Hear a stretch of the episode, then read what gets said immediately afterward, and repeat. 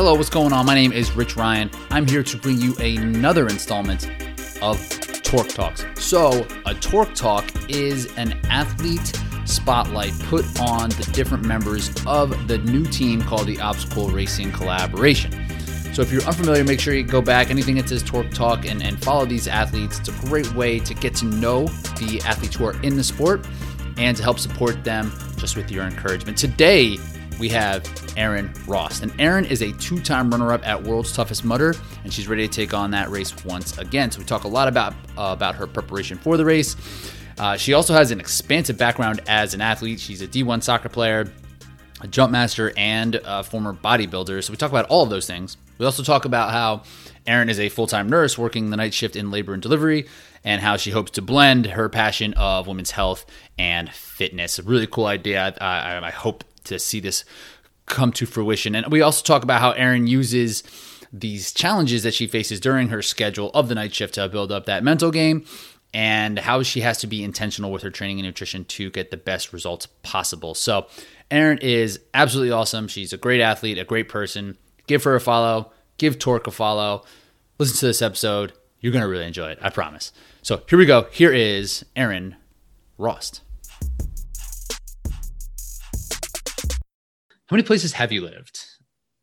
Um, I've lived in for like longer than a year. I lived in four different places, and I kind of lived in New York. I would say because Travis was there, and I was in yeah. Boston with a weekend warrior there. So I lived in Sacramento. That's where I'm from. Um, I went to school in Colorado Springs, Colorado. Right. Um, at the time, I wasn't trained though, like I am now, so I didn't appreciate live. I didn't appreciate living there like I would if I would go back and live there. Um, and then I lived in Boston, near Boston, for five years, and then a little bit in New York during that time, and then now I live in South Carolina. What's been uh, what's been the best? Um, my favorite place so far is I really like living up in Boston. I really like the Northeast. I love California. That's obviously a California place. It's all that's number one no matter what. But um, I really like living up in Boston. There's just a lot to do there. A lot of good people there. Once you got to know them, at first they're a little like kind of mean and uh, cold. Um, once I got to know them, I really like made a home there. I had like a good fitness community and just had really good friends and um, just had a lot to do, uh, more so than here. So I, yeah. that was probably my favorite place so far. That is the thing with the Northeast, and what I understand the difference between. I can't speak to California as a whole, but that, like I know people who are in like the Northwest and in the Northeast, like you know where you stand with people, and but yeah. once you're in, you're in, at yes. in the Northwest, like everybody's kind of nice, but not really being real. Like you don't know if they're actually what they're actually thinking about you. But in Northeast, they'll tell you. Yes, that's actually what I say a lot because I live in the South now, and I live in like kind of the outskirts, you know, where the smaller towns. And that's one thing I miss about the Northeast is you always know where you stand. Where here, that's not the case. People are really nice, but they may not like you at all, and they're really nice, and you don't know. Um, and you hear them talking about other people, and you're like, oh my gosh, do they say that about me? You're always kind of like this weird position. But in the Northeast, you always know where you stand. And then, like, once you're in, they have your back, and then they'll still tell you when you mess up. But here, you'd never know. So I always say, like, I would take um, an authentic asshole than someone who's fake nice because I'd rather totally. it's like a real like that's a real asshole like a or asshole you don't want to be around is someone who's going to pretend to be nice. But here it's like, yeah, you're just going to have to deal with people being mean to. Authentic, like at least they own it. Totally, yeah, and that's yeah. that, and that's kind of how Philly is. Philly is like Boston, but like grittier and like a little bit meaner, I think too. Like people are just yes, really not I nice. Philly is meaner, meaner than Boston. yeah, people are not nice around here. But no. hey, whatever. it's like at least yeah. we know. yeah. Um, and when you were you were in Colorado Springs, but you were at the Air Force Academy there. Yes.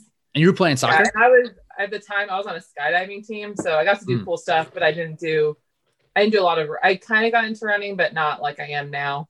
Um, I, I didn't do any of the cool hikes or anything like that because I was like really involved with skydiving. So that's like what I did. And also yeah. when you're that age, like you're you're in and at school, and like I'm sure yeah. being at the academy was probably there's probably a lot of like structure yeah. and things. It's not like you could go outside of the box that much no, you kind of had to pick your thing, and I picked mine, and it just wasn't all the other cool stuff I could have done there.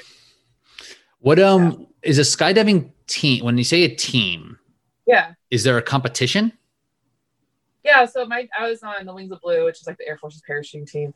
Um, and there was like the team broke off into two parts your junior year. One was the demonstration team, and one was the competition team. I picked the demonstration team. Um, we jumped into like a lot of different types of demos, like different like football games and baseball games and things like that, and also like air shows and all that kind of stuff. And we did things in the air. We popped smokes, and you could see us doing stuff. And then there's the competition team, which my fiance was on, so that's how we met. Oh no Um, way! He did, he did like yeah. Have you ever seen like formation jumps where they like turn and flip? And he did that, and they had to hit certain points. Um, and they his team actually won national championship, which is really cool. Um, so yeah, Is it scored then the way like gymnastics or something would be scored? Like, is there judges who? so there's different like formations they had to do. He's gonna get so mad because I'm probably not gonna explain this right. There's different formations you had to do, and then you'd get it before you jump. So it's you'd get like a certain pattern, and you just keep doing it over and over again. Then you get scored by the number of times you do that pattern right over and over again. So they have to know the different things they can they need to do so well that they can do it like in their sleep because they get the they would get the jump right before they went up and they would kind of go over again and they jump out and do it. Whoa! So it's like real. It's like real time sensitive then, right? It's like it seems like a real intense period. Yeah, because you jump at a certain altitude and then you, you have to break, go off, and then pull your parachute so you're away from each other. So they get about, I'd say about 40 seconds, I think, a jump. Wow. And Yeah. you you've since become uh, a jump master. Was that kind of in Yeah. in that like did that does that lead well into that? And a jump master just like from what I don't really understand it that much, but it's Yeah, almost like an instructor more or less. Yeah, so that was like the purpose of the team. Um, our whole fresh sophomore year was an upgrade to become a jump master. Okay. We had like a program there, and um, that either people going in their sophomore year or their senior year did the jump program, and at the end of the program, they got to jump out of the plane. The first time they jumped out, they pulled their own shoe. It's one of the only programs in the world that does that. And then we were in charge of teaching that. Um, and then on the plane, we were in the back, you know, deciding where to jump from. We'd open the back and look in the ground and, and decide at what point do we let everyone out to jump. Um, so there's like a lot that went into it, a lot of training. Um, so yeah, When I, and when I'm thinking of like, is it really intense? Like, is yeah. it? I mean, it's it's. I mean, once you once you've done it a few times, the first couple times you're like a jump master in the back, you're super nervous because there is a lot of responsibility because you're communicating with the pilot, and then you know you're making decisions that are like affecting people's lives. yeah. So um, it is nerve wracking, but it's super exciting. Um, just like watching someone jump out of a plane for the first time is like the best, and knowing that you train them to do that, it's the best feeling in the world. And I'm still really good friends with a lot of the students I worked with, and you know, it's like such a um, gives you a lot of confidence for life. You know, some people like you know a lot of people have never jumped out of an airplane, and then you're jumping out and doing it yourself. I mean, it just kind of sets you up. If you can do that, then like you can do anything, and that's what a lot of people said is like I jump out of an airplane by myself. Like I can do anything. So that's that's what we're trying to do is like help people build confidence and things like that. huh.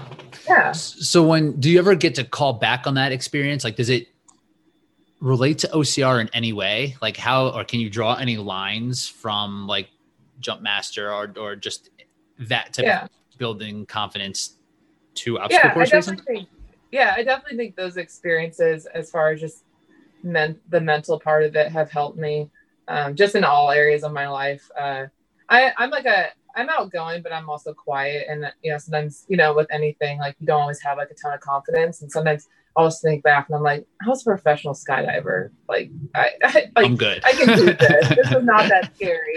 Like I can do this. Like in um, you know, there's a huge mental part to that, and I think, especially in the type of races I do, um, the mental part is the most important part, in my opinion. And I think uh, just those experiences have definitely helped shape me in the sport for sure. And when I think of like skydiving and just any type of height in general, like it's like fear is like one of the first things that comes up a lot. Yeah. right? Are you scared of anything ever now? Are you just like nothing can scare you? Or is it yeah, I mean, I, I, people say like, you must be fearless. I'm like, well, I take calculated risks and, um, it's like and I still don't like spiders, whatever. because like, you know, you're experienced and you're trained, but, um, it definitely like, I don't shy away from fear, I guess. Like I, uh, if I'm scared, I'll be scared, but I do it anyways. And I think that's what that has taught me is like, and there's a saying that, um, it's like stand in the door and like stand in the door in all areas of your life because it's nerve wracking to like get in the door and jump out. Like the hardest part sometimes is like standing in the door and letting go because you yeah. don't know what's going to happen.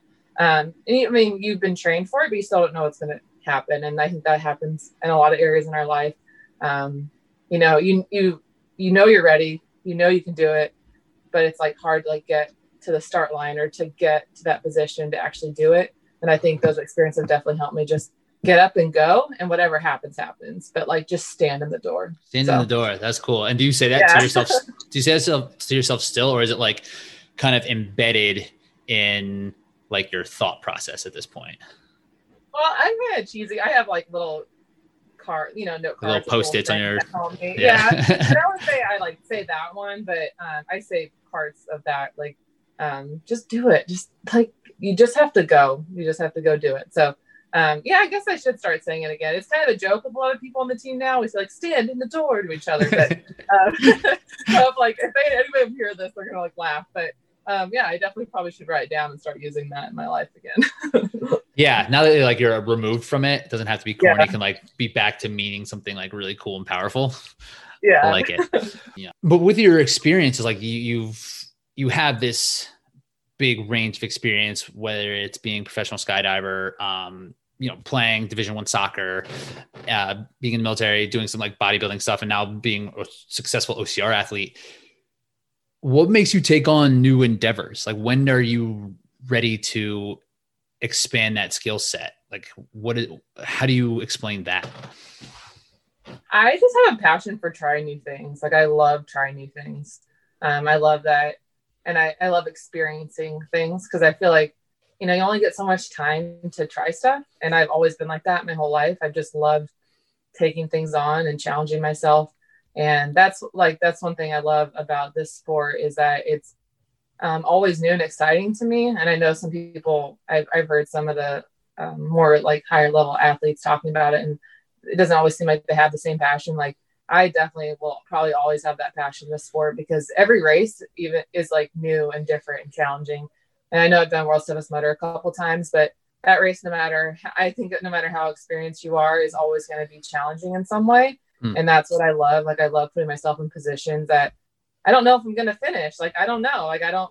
I, I might fall on my face and fail, and, and I have failed during these races. And I like that like I'm I'm someone who is always willing to try, even if I know I'm gonna fail. Because I never like want like I said, I never want to be afraid of failure. Like I'd never want to fear something and not try it out of fear. So um, I think that's what has drawn me to the sport is especially the type of um, races that I do. Like I like the longer races, the 24 races.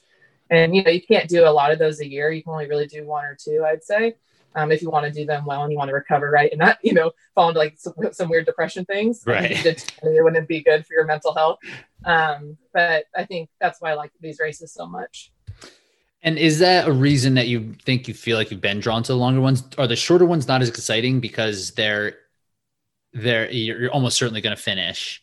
And like the risks that would be kind of within them will be like I guess there'll be less risks, I, I suppose, or you'd have to really kind of go out of your way to take risks. Or what's how do you justify like the difference between the two different races and like what, how you're yeah. drawn to the long ones? No, that's a great question because I I hoped at one point I would have been drawn to the other races because I think um I know they're they probably not be easier to train for, but more like straightforward with their training. But I think why I like the 24 hour races so much amongst a lot of different things is that it's kind of like an equalizer. Like you, no one really has an advantage in a 24 hour race.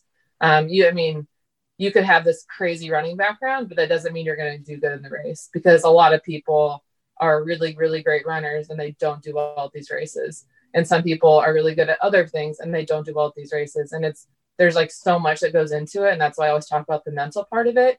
Um, because there's just a lot more than just, you know, I train really hard. Like that's it. It's like, no, it's like how you, like, when do you train and do you train like when you're tired or do you only train when it's perfect timing or you know what what are you doing to mentally prepare yourself? And you know there's all these other pieces that i've really enjoyed um, learning and figuring out. And i like that. I think there's a lot of things in life where people have an advantage. And i like that this one there really isn't. Like no one has an advantage. And that's what's kind of exciting about it. Yeah. And the idea of these longer races and kind of how you approach them, it's like it is a like the training is also really difficult too. Like the it's like a risk making that choice to put this much volume on yourself and then put yeah. it all in leading into this one race. And I I know that you've had some changes in terms of like your schedule recently and i do want to get into like your your career currently um yeah. but right now you're working night shifts right yeah so that presents an obstacle all on its own and then kind of train on top of that but like when we were talking just the other day you had mentioned like there are ways that you you kind of like that this is also a new challenge like kind of yeah. figuring out ways to create mental challenges within like your current circumstances so yeah. like is are you do you often seek those out or like do you like how, how does that work in your life yeah no that's an awesome question because it's like right now I work three 12 hour shifts, three to four. We kind of do mandatory overtime now. I'm a labor and delivery nurse. So uh, sometimes we have to work more. There's more babies. Um, and corona babies are a real thing. So. Are they going to call um, them Generation C? I've heard that's going to be a thing. Oh, I, don't, I don't know yet. Generation C babies. Yeah. So yeah, I started night shift about six months ago, and it definitely has presented a new challenge. And at first, I was struggling a lot, and I guess I struggle on and off. But then I tried to change my mindset and reframe this whole experience um, into thinking like, well, this is actually going to help me come world's toughest Mudder because nighttime is tend is when people tend to struggle, and I know how to train and do things at night. And I've tried to like take it as okay, well, this is like an opportunity I'm being given, and like you can either choose to see it as oh my god i'm never going to be able to do this or like okay how can i make this work and still train at a high level because it is possible and so that's what I've tried to see this experience as now. And it's definitely been a challenge, but um, now I'm like, okay, after a couple of 12 hour shifts, like I try to do some kind of workout. It may not be the best workout of the week, but I try to do something because mentally I'm like, okay, like I know that after four 12 hour shifts, I can do a 50K and finish it. Or like I can go do this race and, or I can do this workout and finish it. Like I know, like mentally, I can do that. So, like when during the race, when there's going to be times where you're going to feel like shit, you're gonna lean, you're gonna like leverage those experiences you've already had. So that's what I'm trying to um, see this whole experience as, and it's definitely helped me. And just reframing has definitely changed how I've trained, how I'm training, and how I'm working, and how I am as a person, how I am as a friend. So um, it's helped a lot. Are you constantly needing to remind yourself uh, and like kind of reframe it like or do you will you drift back into like oh this sucks like night shift is terrible or yeah, it- I definitely fall back into it sometimes, and it it's hard because a lot of people who work night shift, um, nobody really likes. I mean, some people like night shift, but I don't see a lot of people liking night shift. So it is hard when you're working it because you know people aren't necessarily always happy with working night shift. Um, so it's something I've had to be very mindful of and conscious of and i've had to you know even write it on a piece of paper and have it in my car and i read it before i go into work and that's helped me a lot, uh, just like what my purpose is and what I'm trying to accomplish. Um, and that's kind of helped. That's helped me a ton because it's not always easy. And I do fall into those like woe is me moments. And then I try to, you know, lean back to other experiences I've had in the past. I'm like, I've done a, a lot harder than this. Like, this is not that hard. I can do this. So. And are you doing the similar type of practice in other aspects of your life or have you always tried to like lean into the hard things for this for this purpose? Yeah i guess like now that i like think back on things i, I do try to lean into those like lean into the challenge. And one thing ryan atkins used to say is he likes to sink his teeth into like challenges. Like he likes it when it's really hard to just like sink his teeth into it and like just like and that's kind of how i like to think about all this just like just really like get into it and feel it. And um so yeah I, I guess i do try to like lean into the challenges hmm. I'm trying to. Yeah. Because there is like that moment where, and I think like how you mentioned there, like these longer distances being like the equalizer, right? And I think there is yeah. uh, a tendency, I know I've kind of fallen to this, is like if I can get fit enough, it just won't suck that bad. And like not for 24 hours, for any type of race, for any type of endeavor. Like if I can be prepared yeah. enough, maybe I can push away the, the the the suckiness or even like in workouts like how is it going? Am i okay? Like i hope this doesn't start to suck soon. Um when those and like i guess when those moments happen for you you're like are you like good here we go? Or like are you trying to avoid those? Or do you have those like moments where you're like man i hope this doesn't happen? I think I actually thought about this at work the other day. I I want to say like I want challenges to happen, but when they happen, I like love when they happen because I like love seeing how I respond to it. Do you know and, right away, or you're like challenge time? Like let's go. or yeah, it- well, when it happens, it's like because you know I think of my job. I I guess I'm just thinking about my job right now, and I I know it's kind of not what you're trying to bring up, but I'm like bringing it up because I'm like sometimes things will come in that are like really challenging. I'm like holy shit, okay, I can do this, I can do this, I can do this. And then it's like, and then after I'm like, oh my gosh, I just took a deep breath and I just did it. And like, look what I was able to do. So yeah, I guess, yeah. I don't get like super excited, but then after I'm happy that they happen. Yeah. You're like, okay, cool. I did it. Um, yeah. Is the reflection like, have you gone through challenges and not been able to reflect upon it that way? Is the reflection part really important then? Yeah, I, I, uh, I someone who analyzes everything that happens.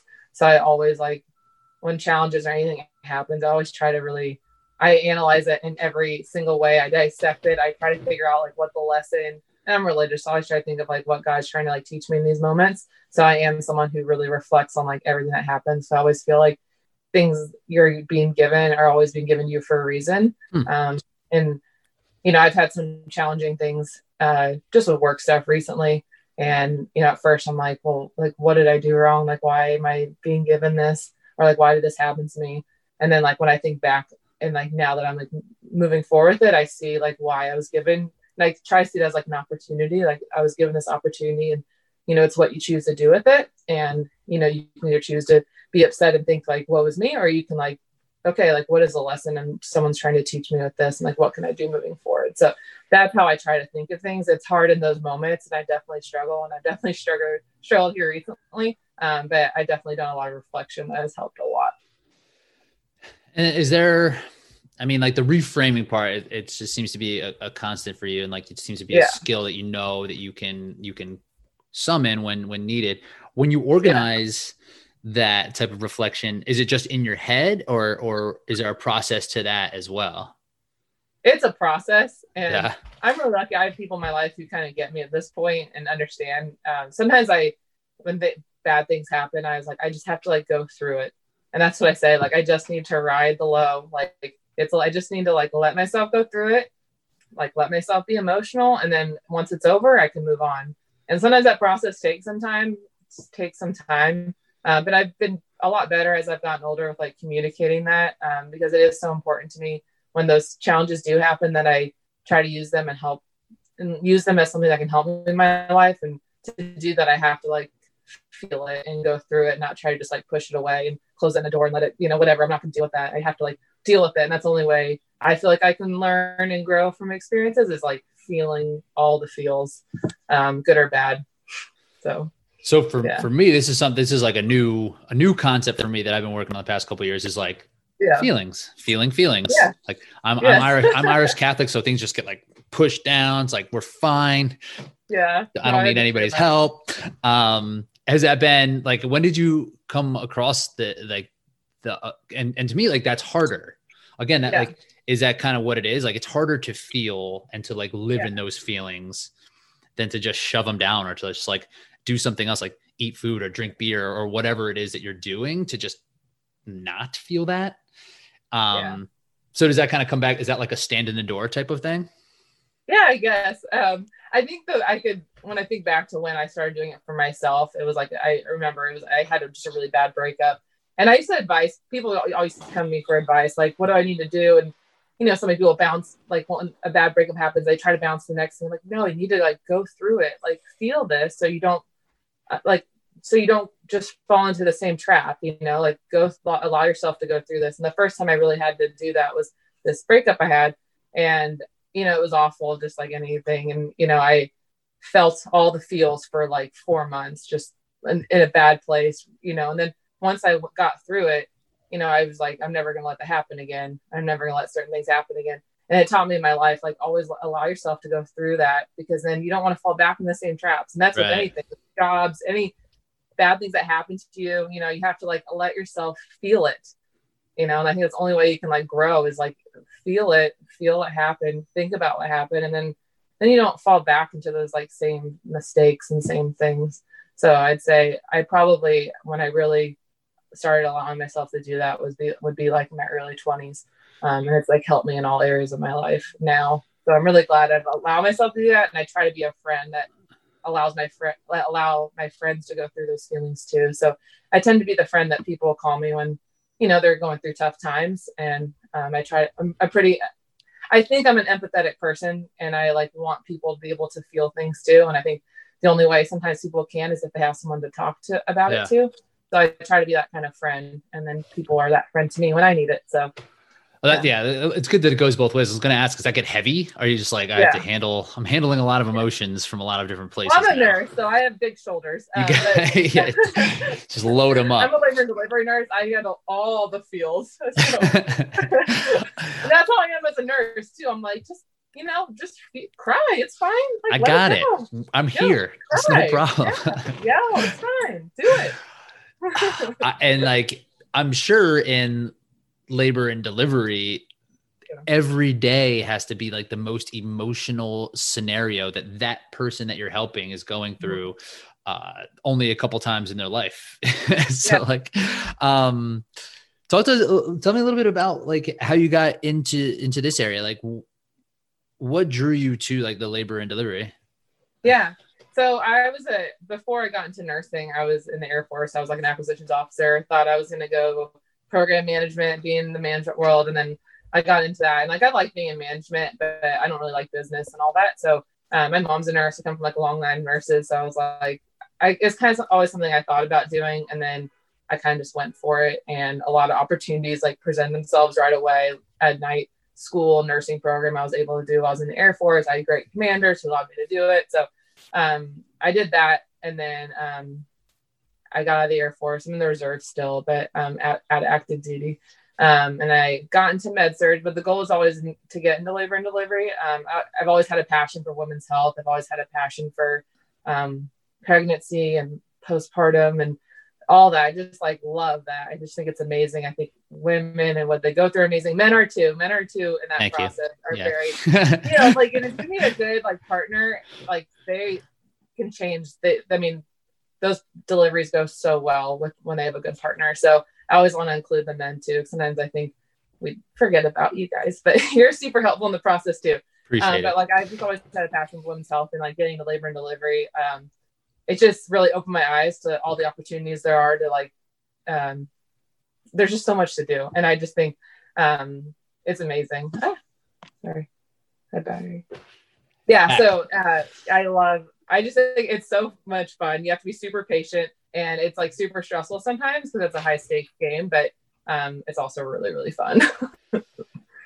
Has the the women's health piece it, like how do, how does that kind of connect um yeah with like the long the long term idea of what of your passion for this piece like is yeah. yeah how do you how do you foresee that happening because i know that's something that you do really care about yeah so that was something I thought, okay, like I know I have a passion for this, and I obviously have a passion for fitness. Um, and I never, I didn't go into labor and delivery thinking like, oh, I'm going to create some business after. But as I've gotten into it, I was like, I, I wonder if I could like combine the two things that I love a lot because I think there is a need for it. Um, there are a lot of programs out there for you know fitness and pregnancy and all that, but um, I think my experience being kind of like a I do like higher level sports and I also am a labor delivery nurse. So it's not, you know, I'm not just a, I don't just have a certification. Like I have right. like, real hands-on experience with yeah. um, I would be cool to like do some kind of programming um, or just like, I just think fitness helps with your mental health too. And obviously postpartum depression, like a really real thing um, that a lot of women experience. And I think having something to do or you know, and especially because their bodies are all, all changed and, you know, all these hormones are going through them. Yeah. Um, I just think it'd be cool to get some kind of programming for that. And not just for, um, I think there's a need for it for people just into, into fitness, but I also think there's a need for it for like higher level athletes, I'd say, like people who train at a high level and then they're pregnant and like what sports can they still do now? And I don't think there's like a ton of information out there for those kind of athletes because I wonder that for myself because that's something I hope to do down the line too. I want to be a mom and I want to compete still. So like mm. how how do you like stay at a high level obviously don't not harming yourself or your baby and then kind of like after get back into it so um, it's something i'm like really passionate about and i've been doing like a lot of research um, on and i hope to down the line do something i want to have the experience first but um, it's something i like really am passionate about i hope to do down the line it seems like a, a, a huge need right like because Yeah. it's it doesn't we, we see some examples of women coming back and performing at a higher at even a higher level sometimes. So there's definitely Yeah. definitely a way to do it. Um but Yeah. are like i don't know too much about the world. Are there are the resources pretty limited? Like where do people get this type of information? There there are resources and you'll see it on like instagram and stuff. You see like people doing programming but i want something that's like a little more in-depth. Yeah. um like it would probably start with something like one more one-on-one first and then um a lot of my friends here are getting like i'm in that age group where people are starting to have babies and they're reaching out to me. So i'm kind of getting a lot of practice now. Um, obviously i'm giving doing good research. I'm not just like giving them things but um, really trying to learn what they're going through and what help they need.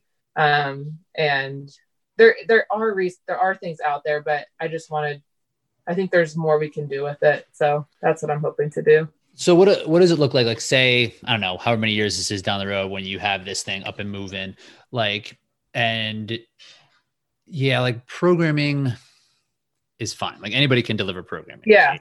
Yeah. How does it look? Like what is missing the piece of, of that? Like is it gonna have a lot of the um like the emotional load as well, like helping people move Yeah. through things? Like how would that how do you how do you foresee this all like, yeah tying together? well i would really really like to combine um, you know the programming piece along with people getting ready for that day itself you know uh, there's like positions you can do for different it's hard to explain but there's different positioning for deliveries that make make it less painful for, depending on what's going on.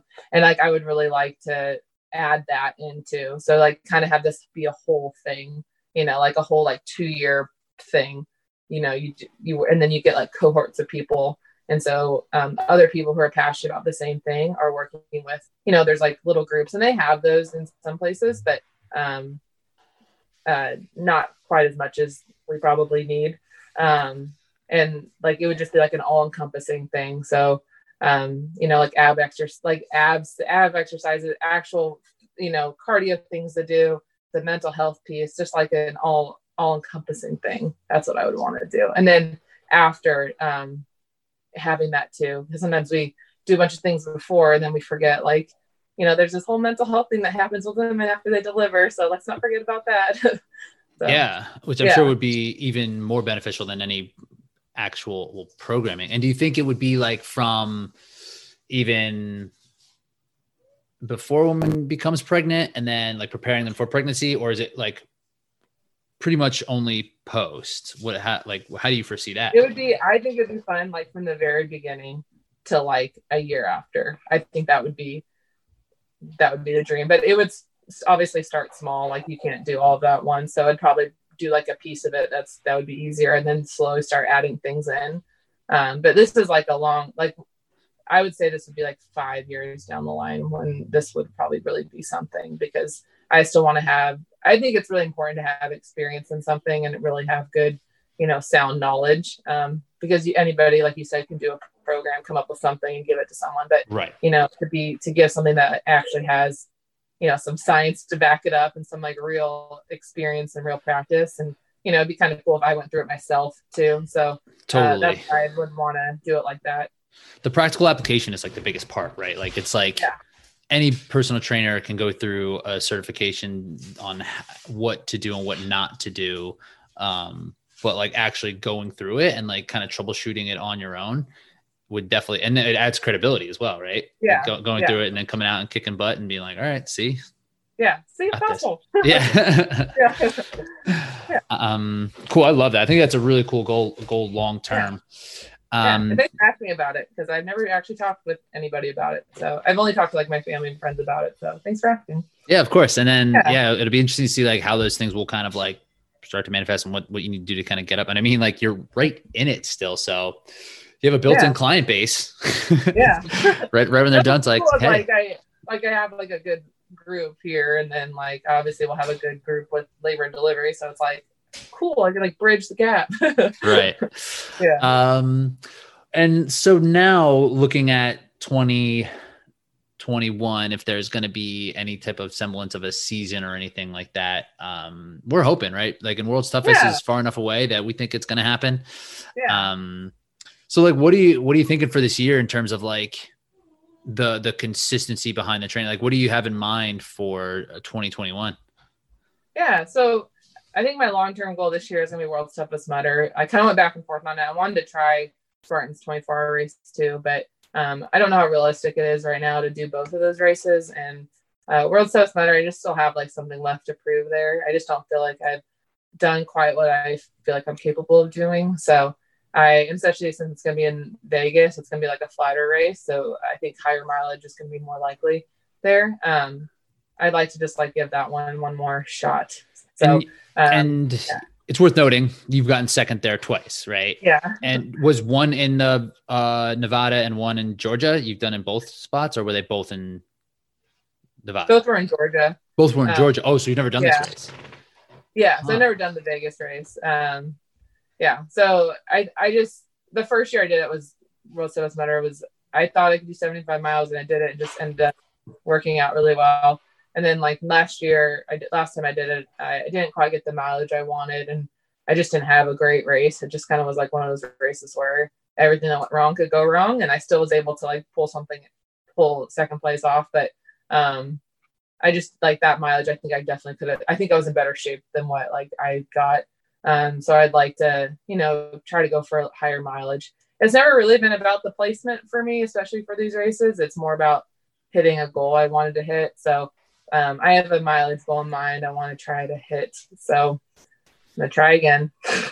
yeah, because I mean, I feel like most people would look at you and be like, "She is a highly accomplished ultra athlete." You know, like really good accolades at this, at, like at the biggest ultra race in, in OCR, arguably. I, I, would, I would put it right up there. So, um, Yeah. but you, you don't seem that satisfied. What, No, I mean I am. It just it's hard. Like the first time it was kind of like I don't know how that happened. Right. So in the second year it was like, okay, like I have a good plan and I I did well at the race I did in Australia and I was I felt really good and I was building up and it just things went it's just a race everything went wrong and that was like my last race, uh, last. OCR in a year. So it's like I've just been thinking about it so much. Um and you know, like I said, like I have high standards and I you know like I the placement's amazing. I'm really grateful for it, but um, I have a mileage goal that I want to try to hit. So um, I'm like proud, success- obviously. Right. Yeah, Yeah. I'm sure. And like, you, you probably weren't upset on the podium, No, but no, uh, yeah. what's a Yeah. successful race look look like for you then in like 2021? uh, Like, what would you-. Yeah, what would be a goal? Like, like when you finish, like, what would you be like? Okay, I'm, I've, I've been redeemed. I feel great about this. What does that look like? So if I um, have them get close to the mileage goal I want, and I mean those races never feel good. Like that, you always feel. I mean, you don't feel good about the race for like a week. Like you're really just you're like no matter what, you're always feeling just really bad. Your, your body just Uh, doesn't so let you. It's like, at hey, don't do that again. It'd be more like if I, you know, didn't go out too hard and I kept the pacing strategy I wanted and I did the obstacles the way I wanted to and my nutrition was good and um, a lot of things that are just really, really important in these longer races. Like if I got those on point and then at the end, if I felt absolutely horrible and I know I left it all out there, that would be like success. So success for me would be if I fall on the ground and can't get up because I'm so tired. That's how I want to feel. I want to feel like there's absolutely nothing left in me, and so that, and then I'll know that like I gave it everything I had.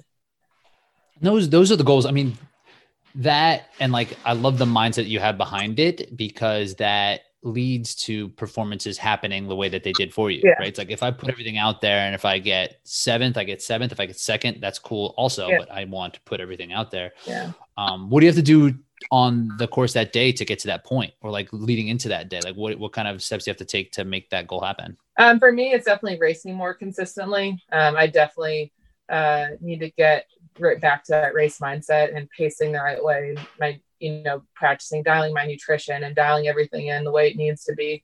Um, I think that's what helped help me be successful the last the two years previously was that I did races consistently. And even if you don't do well, like I don't I don't do them for any placement. It's purely for training.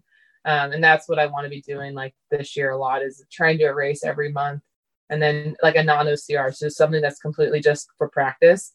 Um, I want to do that once a month and then try to do a couple like toughest or a couple of longer OCRs just to, you know, obviously it's good to practice running and doing obstacles. So um, that I think that's what would really help me. And then obviously leading up to World Summit Under about three to four months would be just increasing volume, like getting the volume up and things like that. So that's kind of what I feel like this year would look like. And I'm kind of already off to like a good start. I'm doing, I did a race in January. I have a race plan in February. So I'm like doing what I said I was going to do. Um, and I have other races planned. So. Yeah. How did it feel after that 50K that like went really well? Like, how did, did you feel like everything was laid out there or was there points in the race where like, yeah, what, what went well in that most recent race? Yeah. Oh, what went well is that I finished it, which was awesome. That was that's great. I did that 100 mile race a couple months ago and didn't finish. So like the main goal is like I just need to finish, get my confidence back to know that I can finish a race. Um, so that felt good. I mean, I I came out too fast, and then I remember why I don't go out fast because uh-huh. you know you have nothing left at the end. Like I really feel like it's important to pace yourself. So it was a lot of like lessons learned came out of it, and I really felt like I did better with my nutrition. That's kind of what I struggled with at the 100 mile race is I forgot to eat consistently like you're supposed to. And I did that properly at this race. So I did like, and I was like hyd- really well hydrated, you know, I was like, so I, the, all those things were good. And I actually wasn't really sore. I was sore the next day, but like two days later, I was fine. So I thought all that was like a good sign, especially since like leading up to it, I worked four night shifts. Yeah. So I was yeah. tired. So I should I was wasn't sure how the recovery would be. I thought maybe I might be like trash for like two weeks, but um actually felt really good. So I and honestly like made me so happy. I was just so happy. I called everybody I could think of after and I was like, I need to race more. this is so great. I, and, this is what I was missing. so yeah and that's something that you kind of planned out right? Like having specific type of races throughout just to have these type of practices built in. Yeah. Um, what does it look like for you on the nutrition end of things? Like when things didn't go well was it just a lapse of planning or was it just a lapse of judgment? Like what it like how did you what kind of mistakes have you made on, on that end? Um it was just a lapse of planning for sure for the 100 mile race. I was and i had stuff to eat but i'm just used to the hundred, I mean, the OCRs I've done where it's like every five miles ish, every hour, hour and a half, you ha- you go into your pit crew and they remind you to eat. They give you something, and then I eat it halfway through, and it's very like methodical. Um, where this is like it, you had to be more check your clock. Okay, it's been 30 minutes. I need to eat now. Like no one's telling me to because I don't really know where I am. Um, so just that I just I should have had like, alarm set or something, or just been really mindful that I need to eat because I didn't eat in the beginning. And then at the end, I had like nothing. Like there's just, and then you can't eat anymore. And that happens during 24 races. There's times where you just cannot eat. And it's like, but if it's towards the end and you've been really good in the beginning, you can get away with it. Um, but I didn't do any of that right in the beginning. So then at the end, I had nothing. So uh, that's something I've been really trying to like be focused on. I was really trying to be focused on during that race. How how can someone manage that when you don't feel like eating? Like what happens is just palate fatigue. I mean, I've only done my the longest race I've done is 50k, right? So I can yeah. eat, I can eat enough gels and like be fine for for that long. Yeah. But after a while, I'm I'd imagine there has to be some different things, signals that are kind of popping up. Yeah. How do you how do you deal with that? Like when you don't feel like eating? Yeah. So normally when I do my 24 hour races, like I try to eat whole food as long as I can. And I can normally tell how I'm feeling based on when I can't eat whole food anymore. So if like if I'm not able to eat whole food anymore and I'm already at gels kind of early, then I slow down a lot and I drink mm. a lot of water. Um, because I think it's because my heart, I, I don't know the science behind it, but I feel like it's because like my heart rate's up and I'm going too much adrenaline. I just can't get anything down. Yeah. Um, but then I try to slow down those moments. Um, because I think these, I think it's important to try to get whole foods in for 24 hour races. Like you can't do gels the whole time because you're going to like have some serious GI problems and you're just going to feel sick. Like you have to be able to get whole food in at times. Hmm. Um, and I know the whole foods that like work for me. Like I, I do like Nutella and waffles and I do Pop Tarts and peanut butter and that those two things work great for me. So that's what I do. And I do chicken noodle soup at night and it works.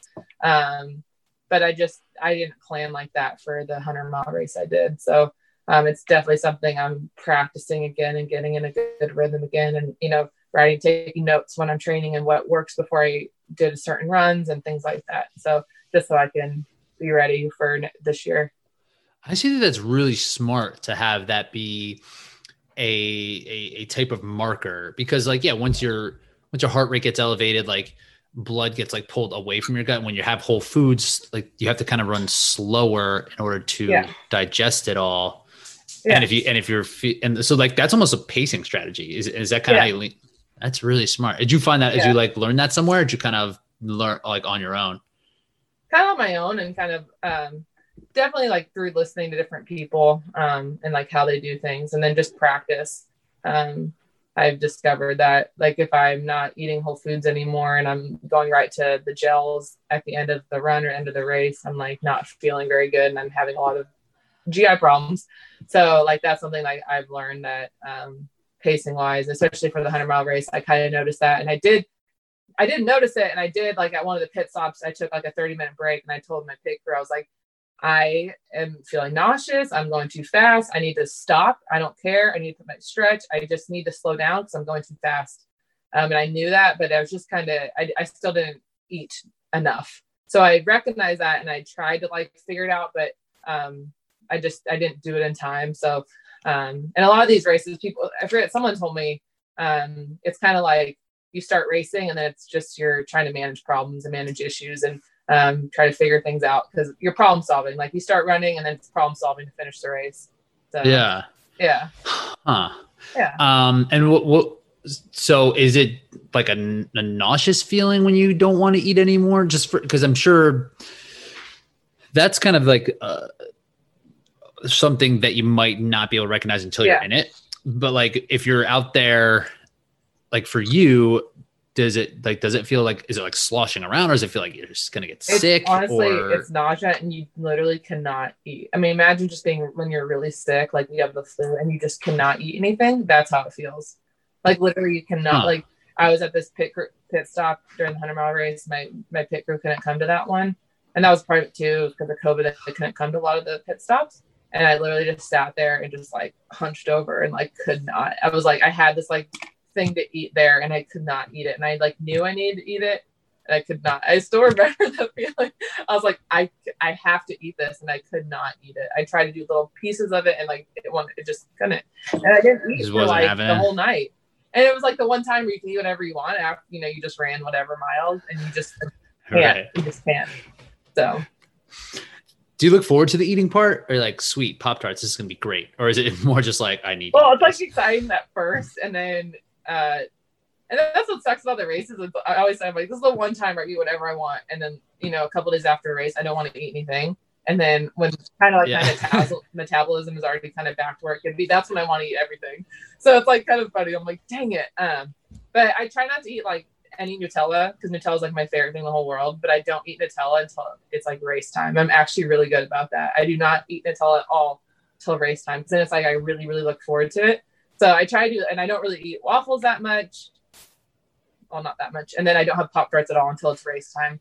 Um, just so it's like something I like really look forward to. And then I have a ton of Snickers. Like Snickers are like my thing when I race, but I don't have Snickers any other time because like that's my race food. So it, does that help with the mental yeah. aspect of it too? You're like this. This is okay. Yeah. At least Snickers are coming. Yeah, Snickers um, and like my, I could probably be like a Snickers and Mike and Ike's uh, sponsor during these races because it's like my go-to things. Ugh, Mike and Ike's. They're like, Are you yeah, like Mike and Ike's? I don't know what it is. I don't. I never liked Mike and Ike's. Mike and Ike's and Skittles. I don't really like in real life, but during races, it's. I just I eat so much. I eat so much of that. It's like comical because I just have in my pocket and I just kind of eat them while I'm running and it tastes good and I like suck on them. So it's like kind of easy. Yeah. Yeah. Um, you have some cool strategies when we when we first met. You were talking telling me about them that where you kind of kind of um abstain from some certain certain things so that when it comes time to race um yeah. that they work better yeah. in particular like carbohydrates and caffeine you do that yeah. with, right mm-hmm. um so what's that process like for you because i mean it makes sense to me it makes sense from like uh like a physiological standpoint like how that would work yeah but like the practical part of it and just like executing on that it seems way harder Like, Yeah. what is that like when you're leading in? Like, what is that? What do you kind of do? it's kind of um, I started doing it because with bodybuilding, I did a, I didn't do a ton of bodybuilding, but I did like a couple competitions, and that's what you do. You know, you go really low on carbs and you fill up on carbs right before you know a competition because then it kind of makes you swell up and look really jacked. Um, and the way uh, Travis, my fiance, was a bodybuilder too, and he was really good about doing that. And just the results he had, I remember before race, I was like, "Do you think like that'd be you know, if I cycled off and like brought carbs back in right before the race, you think that would work? He's like, yeah, a lot of marathoners and stuff like people do that. Um, and I was like, oh, so I tried it for a race and I saw a lot of success with it. So then I was like, well, what if I did it two or three weeks before and I just do it like the week before? And so I kind of like trial and error, trial and error, kind of figured out a way that works. So I usually before I only really do this before like bigger races because I just don't really think it's necessary otherwise um, like three weeks before I'll go, go like really low carb, um, probably about 100, 100 grams of carbs. And then the week before I'll go like 75. Um, yeah. I'll, I'll do like 75 grams of carbs. And then um, Wow. that'll be like up to like two days before. And it'll be like the carbs will be like vegetable carbs. So it's really, really low carb. Um, Yeah. I do like high protein, higher, not, not too much. It's actually just like a low, low calorie diet as a whole and then like two weeks before, uh, two days before, I mean, I'll do like high carb, like that's basically all I'll Go have to is, like, work. carb. And then Yeah. the day before, um, like the day, the day before and like the half day before, I try not to do like any fiber, um, because it messes with. I don't have any GI problems during 24 hour race because those once you have those, they're just miserable. So I don't do like any fiber. It's all just like all the carbs you're not supposed to eat are like the carbs that you eat. Just before. like sugar, white bread, yeah, like white rice. sugar. I was listening to your podcast with like Lily Elk, and I was like, yeah, that one it worked for me. Yeah, I know. I do all the high fructose stuff. Just kidding, but uh, yeah, I do like that kind of stuff, and it's been really effective for me. And it definitely was a reason why I was able to go as far as I did in the hundred mile race without eating because I had some of those reserves. Um, so they, it's definitely been helpful once I started doing it. it's really, really smart, and it's really interesting that you came up with this almost on your own. They've done, they do, they've had like lab studies with this where like it's they call it super compensation, like how you would with training. Your glycogen will store, and it just to make sure that you're not going to go through these cycles of depletion. Like, Yeah. say you were in a famine or something, and like you have them, so like just stores it like I thought like a study said like 10 times as much as the normal amount of glycogen, and they can study how much stored glycogen you have. So that's actually been proven in a lab. And that's why Yeah. like the, the carb loading thing is, is is a thing, but Yeah, but um restricting the carbohydrate intake before does lead to that super compensation uh, Yeah. effect, which is really cool. You kind of came up with that on your own. yeah. Um, and then also, like you said, I do like lower caffeine. So I three two weeks before I'll start like lowering my caffeine intake because I have a really high caffeine intake. And I know it's not, you know, everyone granola people tell me I shouldn't do that, but I work night shift and I need it. So don't Yeah. judge me. Shut up. Uh, uh, but yeah, I do like so I try to like go low caffeine and like the week before I'll pretty much not have any caffeine, which is brutal. And that way, and I won't even start my race with caffeine. Like I won't have anything before because before a race, I'm already like my heart rate's already super high, so I don't really, I haven't really found that I need it. And then I'll start having caffeine. I just do caffeine pills during the race, and it's been really, really helpful, especially in the night when you're tired and you get that little kick. It and then it's super effective because you haven't had that much. Mhm. Um, but you have to be careful how you do it because um, before a race, I I had too much caffeine during the race, and it kind of affects kind of affects your GI. Honestly, I know I keep saying GI, but you'll find that in a 24 hour race, like that's the thing that happens. you got to worry about it. Yeah. careful with like your um, like what you're taking in because it affects you know everything's being affected. Um, and I found it like made my heart rate super super high. I did too much at once, and then I like crashed. So um, Huh. you have to be like really careful with how you do it. And I would definitely, if you're going to do it, like practice in a smaller race before you do it in like a big race to see how it affects your body. I didn't drink caffeine before uh, leading into Tahoe, maybe two, last last year, I think actually, or whenever the last race they had there, and just to, to try to enhance my sleep. Um, just Yeah. thought, let me let me cut this out, maybe because I I love caffeine, but it's Yeah. I'm just Okay, cool. Well, we're on the same page. no 100. percent But then I'm just I, like I think about not drinking caffeine just so it will make caffeine better, just for when I'm like sitting around. But Yeah. um, It's so miserable. Do you get headaches? Headaches. I'm just grumpy. And then I'm like, I'm the week before when I'm on a low carb, no caffeine Yeah. diet. Not not a good person to be around. how, what do you? How do you deal? Like, what do you like? I don't like. I would just. I I don't know. Like, how do you like? What do you do? well, in the perfect world, I wouldn't work and I wouldn't be around anybody, but that's not my life right now, so I can't do that. Um, I just I don't know. I try to stay positive. just and I stand in the door. I stand in the door. you know. I tell people like, "This is what's happening. This is what I'm doing. I'm really sorry." And I usually like bring for. I've done the race three times, and two times I was working when I was before the races, and I brought stuff in for my coworkers before, and I said I'm probably gonna be really grumpy, and, so- and they're usually I have really great. I, I tend to have really good coworkers, and they're really understanding of it. So I'm like, I'm just gonna just not talk today. Okay. That's okay. that's that's that's good foresight too. It's like yeah. I'm yeah. sorry in advance, but this I'm isn't gonna. my feelings, like we talked about earlier. Okay. You knew it. You knew it was gonna happen. So it's like I've already Yeah. thought this out. I felt it the whole thing. Here are some cupcakes that I can't Yeah. eat. I'm sorry.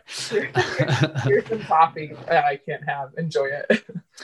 And so I think bodybuilding is a pretty good precursor for endurance athletes, especially ultra endurance athletes, just because you do get that understanding of how food does affect your body.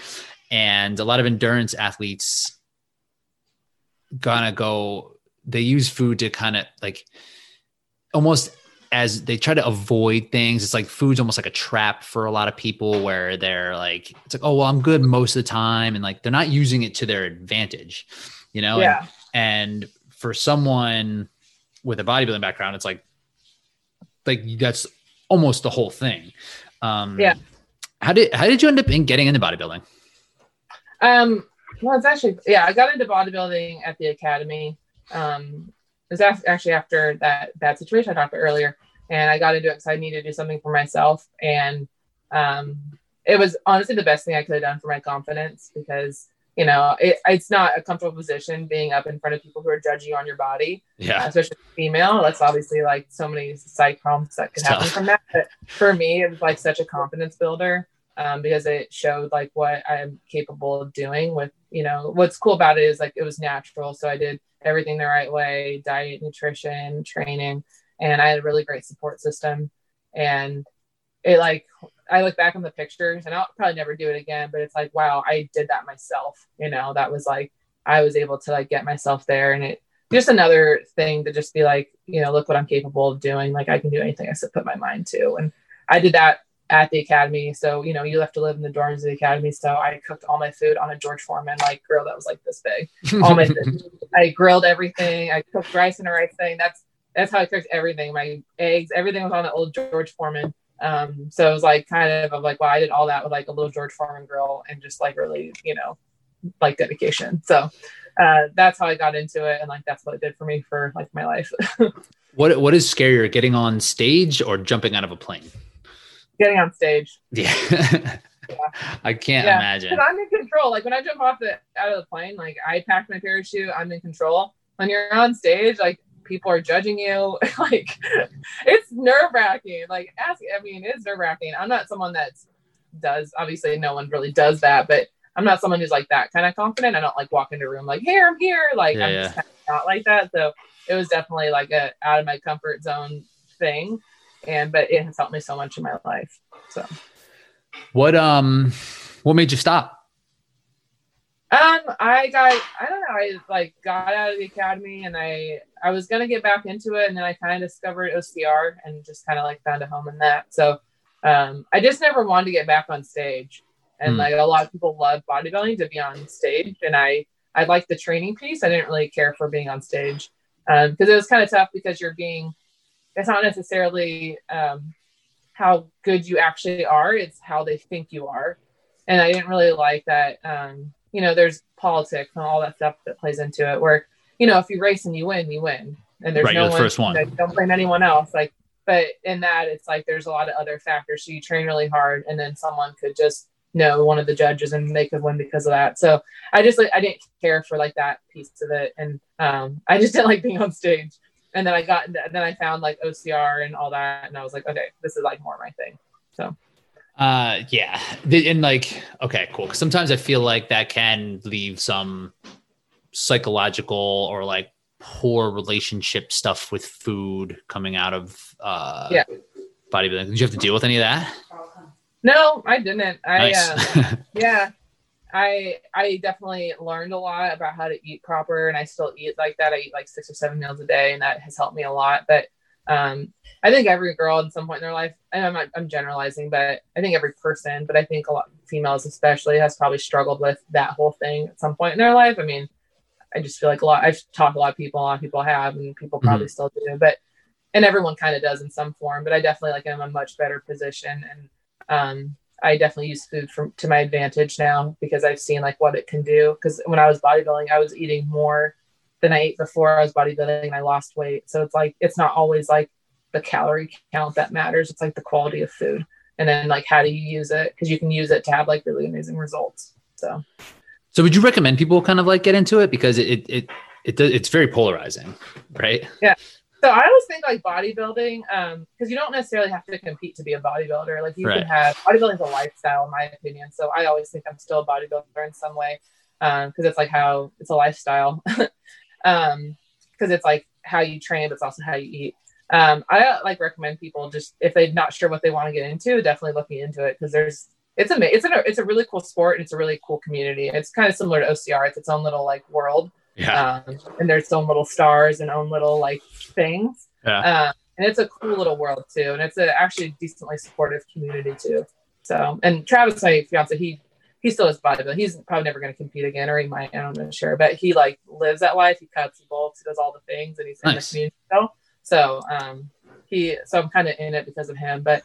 Um, yeah, it's a cool little world, and if you're not sure what you want to get into, it's definitely a cool thing to try.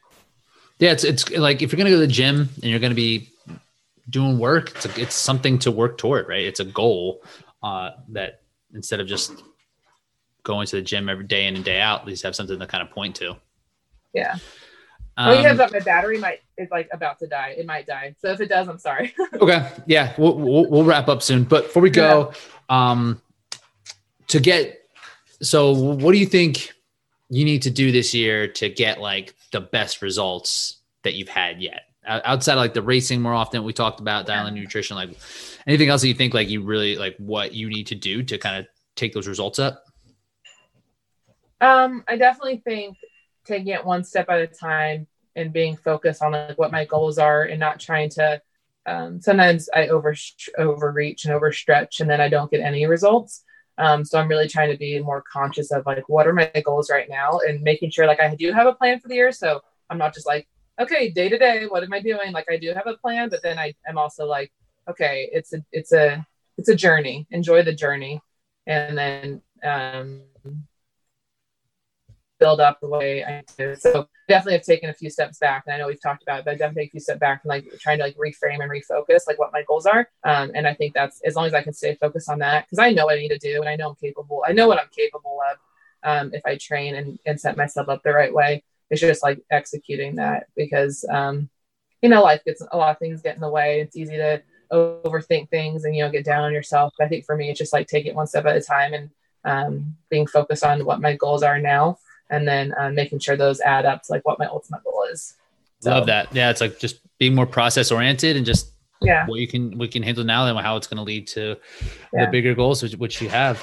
Um, and yeah, and it's just like enjoying the journey. Like Travis and I always talk about how important it is to like recognize that you're always like writing your story in your life. Like you're always writing your story and um, try to like enjoy that process and not get um, too stuck on like the next thing, the next thing. Like enjoy this part too, because you're always writing your story. You never know what's going to happen. So um, that's like we've been really trying to be mindful of that, and I think I want to be mindful of that this year.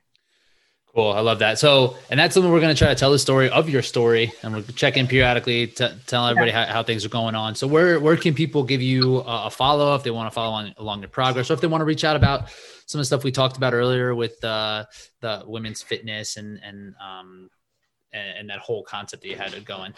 Yeah. So my like Instagram is Womanzonian. Um, is actually Travis and I came up with it a long time ago because I was trying to come up with like a different handle just for fun. And he's like, Well, you're kind of like an Amazon woman. Like you're like a womanzonian. I was like, I love that. That's my new tag. so, um, so it's. People are like, How do you say it? I'm like, It's Amazon, like Amazon woman, womanzonian. So it's womanzonian. Uh, That's great. And though you didn't even have any numbers, it's like completely original. It's like, yeah, no, that is yours, I, not not was yeah. like TM on there.